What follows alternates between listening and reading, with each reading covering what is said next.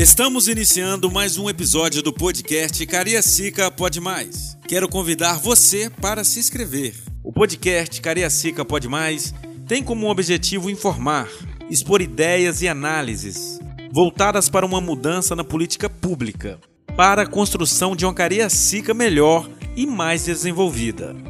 Nesse segundo episódio, vamos falar sobre os passos a serem dados na elaboração de um plano de governo na campanha do pré-candidato. Para falar mais sobre o assunto, tem uma participação do pré-candidato a prefeito de Cariacica, Celso Andreon, cientista político e pós-graduando em administração pública. Olá, Jonathan. Olá, amigo ouvinte. É bom estar na companhia de vocês. Celso Andreon.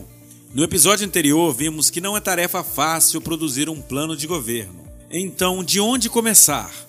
Bem, um plano de governo ele nasce dos anseios de um povo. Sua elaboração versa sobre um passado, se ancora em uma realidade presente e aponta para um futuro próximo. O presente socioeconômico cultural de nosso povo de Cariacica é a herança de um passado político que a todo momento se apresenta no hoje do nosso dia a dia na cidade.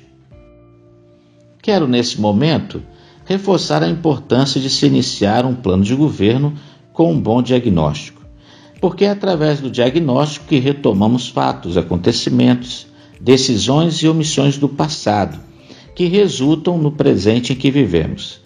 Presente esse de desigualdade social, de estagnação do crescimento econômico, de crimes ambientais, de uma infraestrutura precária, das ocupações desordenadas, da falta de saneamento básico, dispersão cultural, baixa qualidade das políticas públicas de saúde e educação, os absurdos índices de violência, mobilidade urbana e trânsito sem planejamento, crescente desemprego e, por fim, e é sempre bom registrar, descontinuidade e incompetência na gestão pública. Pré-candidato Celso. Como foi elaborado o diagnóstico do seu plano de governo? Vou então me ater ao caminho que fizemos.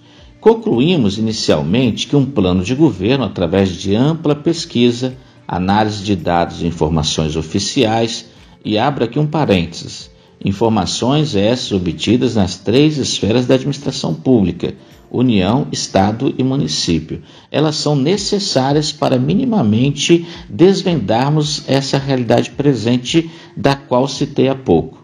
Porém, aqui destaco um elemento: que sem ele um plano de governo pode até pensar a realidade, mas não consegue tocá-la, senti-la.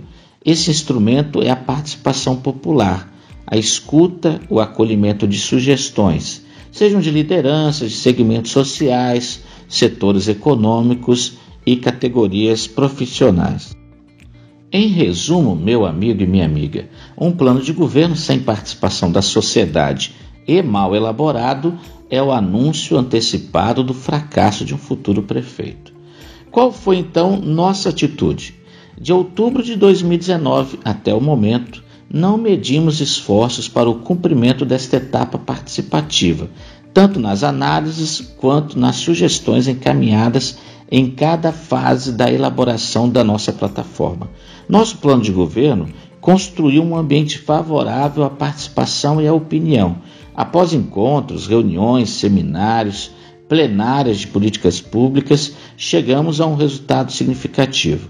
Temos agora a alegria de iniciar a última etapa, que é a divulgação do texto base do nosso plano de governo que humildemente está aberto para novas contribuições até a data estabelecida para o registro das candidaturas pela lei eleitoral.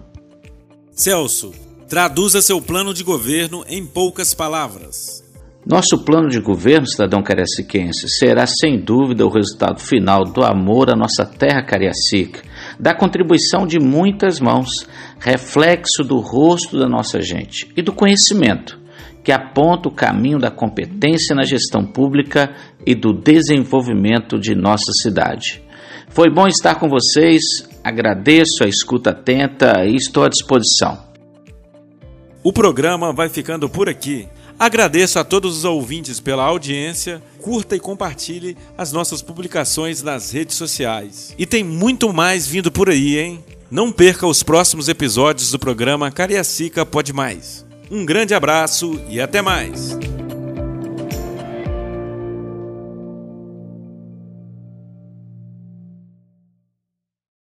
Começa agora a edição semanal do programa Cariacica Pode Mais. Olá, eu sou o Jonathan Cardoso. Qual Cariacica você quer para o futuro? O podcast Cariacica Pode Mais tem como objetivo informar, expor ideias e análises voltadas para uma mudança na política pública, para a construção de uma Cariacica melhor e mais desenvolvida. Neste terceiro episódio, vamos abordar o diagnóstico de Cariacica, desafios sociais, econômicos e orçamentários. Para falar sobre o assunto, o pré-candidato a prefeito de Cariacica, Celso Andreon, cientista político e pós-graduando em administração pública. Olá, Jonathan e amigo ouvinte. Minha intenção aqui neste podcast é pedagógica para que as pessoas possam fazer suas próprias análises. Celso Andreon, no episódio anterior você destacou a importância de um plano de governo de um bom diagnóstico para soluções e melhorias que a cidade precisa. Fale um pouco do diagnóstico de Cariacica, levantado em seu plano de governo. Vou nesse momento me ater a alguns aspectos do nosso diagnóstico e chamo a atenção inicialmente para uma questão orçamentária de Cariacica. Observe a diferença que ocorre no desempenho da execução orçamentária. Consultando os dados disponibilizados no site da Prefeitura das receitas por categoria econômica de 2016 a 2019, analisei o valor previsto a ser arrecadado para o ano e o valor realizado, aquilo que realmente se alcançou. Uma observação: vou trabalhar apenas com a referência de milhões.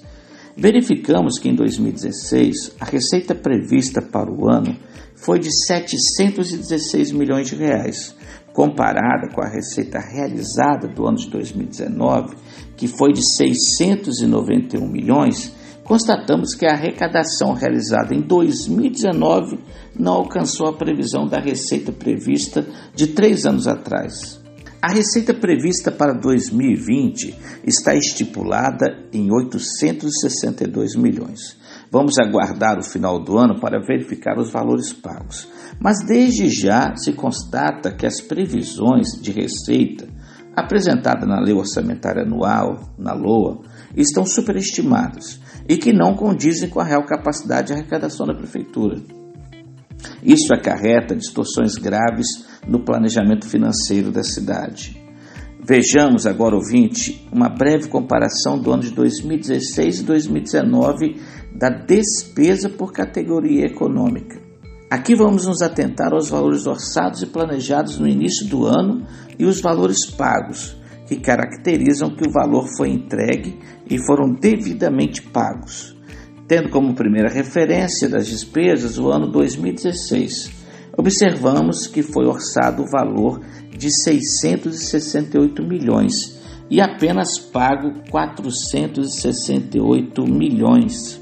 Quando verificamos o ano de 2019, ocorre um salto nos valores das despesas orçadas, chegando a 726 milhões. Porém, os valores pagos alcançaram 520 milhões. Bem, verificamos que no período do diagnóstico 2016 a 2019 ocorreu a cada ano o aumento das despesas, diminuindo assim a capacidade de investimento do município. Constatamos também a baixa capacidade de execução da Prefeitura. Basta observar os valores da receita realizada, que são os recursos que realmente entraram nos cofres públicos, e a despesa paga, que é quando se conclui a prestação do serviço. Observe que no ano de 2019, a receita realizada, aquela, aquele recurso que entrou no caixa da Prefeitura, foi 691 milhões.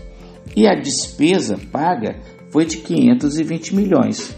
Só em 2019 foram mais de 170 milhões que não foram investidos na cidade.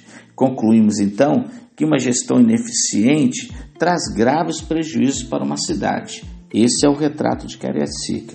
deixando de investir e aplicar os recursos públicos nas obras e serviços que a população necessita.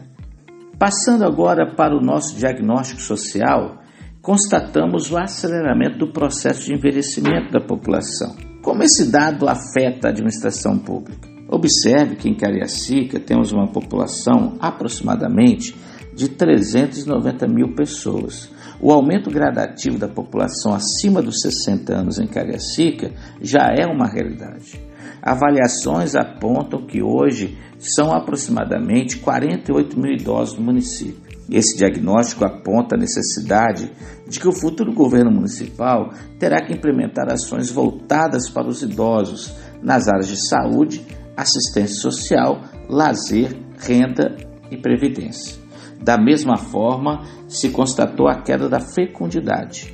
Amigo ouvinte, a diminuição do número de nascimentos vão refletir diretamente na demanda de vagas em creche no ensino fundamental. O oferecimento dos serviços de educação básica terá que rever estratégias de médio e longo prazo.